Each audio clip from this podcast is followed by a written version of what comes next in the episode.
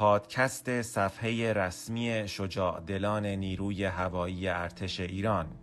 بخش نخست، تاریخچه هوانوردی در ایران.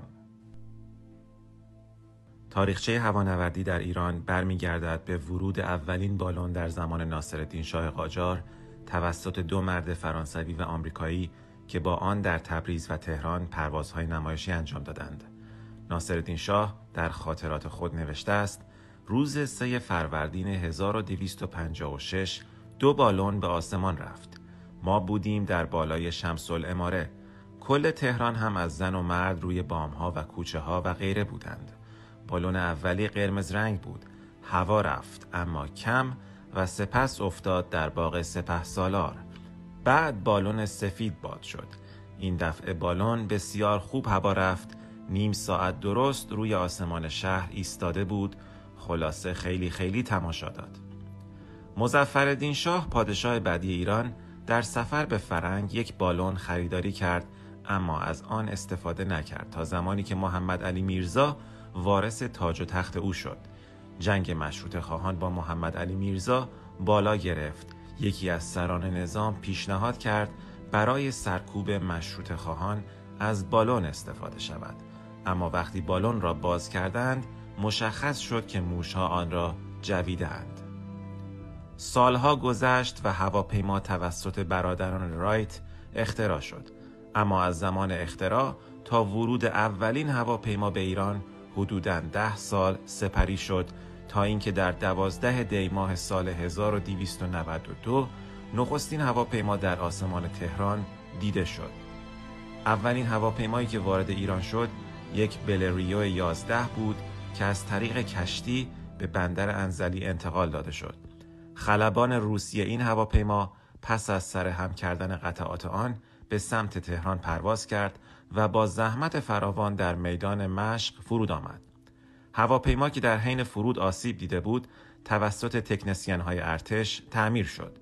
میدان مشق محل مناسبی برای پرواز مجدد نبود و خلبان روسی هواپیما را زمینی به محله قصر قجر منتقل و بعد از گرفتن پول از مردم پروازهای نمایشی انجام داد.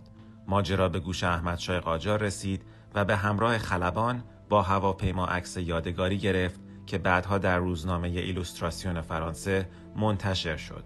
این هواپیما بعد از چند روز به روسیه بازگشت. پاییز 1298 دولت قاجار برای اداره امنیه خود از نیروی هوایی سلطنتی بریتانیا که در بین النهرین پایگاه نظامی داشت یک هواپیمای نظامی درخواست کرد، اما بریتانیا با این درخواست موافقت نکرد. به علت ضعف دولت در زمان قاجار دو قدرت بزرگ روس و بریتانیا به روش‌های مختلف در کشور حضور می‌یافتند که یکی از این روش‌ها حضور نظامی بود. اردیبهشت 1299 تعدادی از هواپیماهای روس در سواحل دریای خزر فرود آمدند و در همان سال یک هواپیمای نظامی بریتانیا نیز به بوشهر آمد. بعد از کودتای 3 اسفند 1299 رضاخان تحت عنوان وزیر جنگ شروع به نوسازی ارتش و کم کردن نفوذ نیروهای خارجی کرد. در سال 1300 هواپیماهای روس و بریتانیایی از ایران خارج شدند و یک هواپیمای خراب روسی که در رشت رها شده بود با انتقال به تهران توسط یک ارمنی به نام نیکولا که مدتی را در آمریکا زندگی کرده بود تعمیر شد. اطلاعات بیشتری از مدل این هواپیما یا نحوه استفاده از آن وجود ندارد و فقط میتوان گفت اولین هواپیمای جنگی ایران به حساب می آمده است. اما همین هواپیما در مرداد 1302 طی یک سانحه دچار آتش سوزی شد. در سال 1303 خورشیدی مصادف با سال 1924 میلادی نخستین گروه از خلبانان نیروی هوایی در ایران آموزش دیده و در 6 اسفند همان سال آماده پرواز شدند. در قرارداد 306 ماده‌ای هیئت مرکب نظامی ایران و انگلستان در سال 1919 و به هنگام تشکیل قشون متحدالشکل در سازمان ارکان حرب کل قشون در شعبه تنسیقات دفتری هم به نام دفتر هواپیمایی پیشبینی شد و برای نخستین بار در قشون ایران نام هواپیمایی به عنوان یک سازمان مطرح شد تا هسته مرکزی نیروی هوایی را پیریزی کند.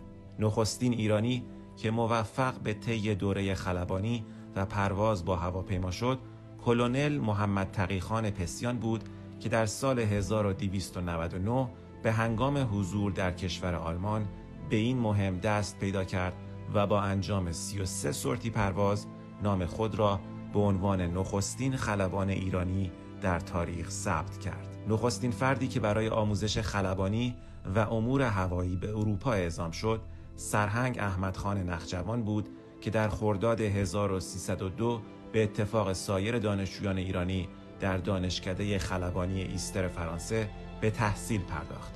پس از مدت کوتاهی 3 نفر دیگر از محصلین اعزامی به اروپا نیز به رشته هواپیمایی پیوستند که عبارت بودند از سلطان احمد میرزا خسروانی، نایب اول خلیل خان مرجان و نایب اول آقا بزرگ مهنا.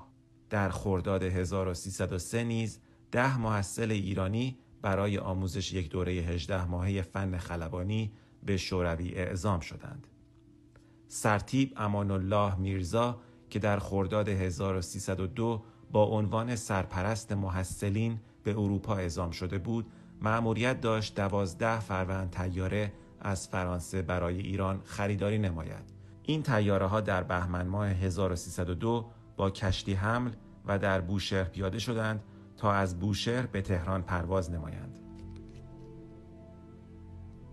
در اسفند ماه همان سال این هواپیماها به تهران حرکت کردند و پس از آن 2 فروند هواپیمای خریداری شده از شوروی و همچنین چند هواپیمای یونکرس آلمانی با خلبان و مکانیسیان وارد ایران شدند و به این ترتیب شرکتی برای حمل مسافر در داخل ایران ایجاد شد. در خرداد 1303 حکم عمومی قشون تحت شماره 222 برای تأسیس نیروی هوایی صادر شد و سرهنگ احمد خان نخجوان به ریاست آن برگزیده شد. تحصیلات خلبانی سرهنگ نخجوان در سال 1304 پایان یافت و در اواخر بهمن ماه همان سال با 1 فروند هواپیمای خریداری شده از فرانسه راهی ایران شد و در روز 5 اسفند ماه در قلعه مرغی به زمین نشست که مورد استقبال مقامات وقت قرار گرفت. در سال 1306 سازمان هواپیمایی توسعه پیدا کرد و تعدادی از دانشجویان نظامی که در فرانسه و شوروی فن خلبانی و مکانیکی آموخته بودند به ایران بازگشتند و دولت نیز 13 فروند هواپیمای جدید خریداری نمود، به طوری که جمع هواپیماهای ایران به 33 فروند رسید. در سال 1311 نخستین مدرسه خلبانی در ایران تأسیس شد و 20 دانشجو پذیرفته شدند که مدت آموزش آنها 2 سال بود. مدرسه خلبانی تا سال 1320 توانست 300 خلبان را به نیروی هوایی ایران تحویل بدهد. در سال 1312 مدرسه دیدبانی هوایی که دوره آن 1 ساله بود تشکیل شد و آموزشگاه فنی و کارخانه هواپیماسازی شهباز نیز در این سال در نیروی هوایی آغاز به کار کرد.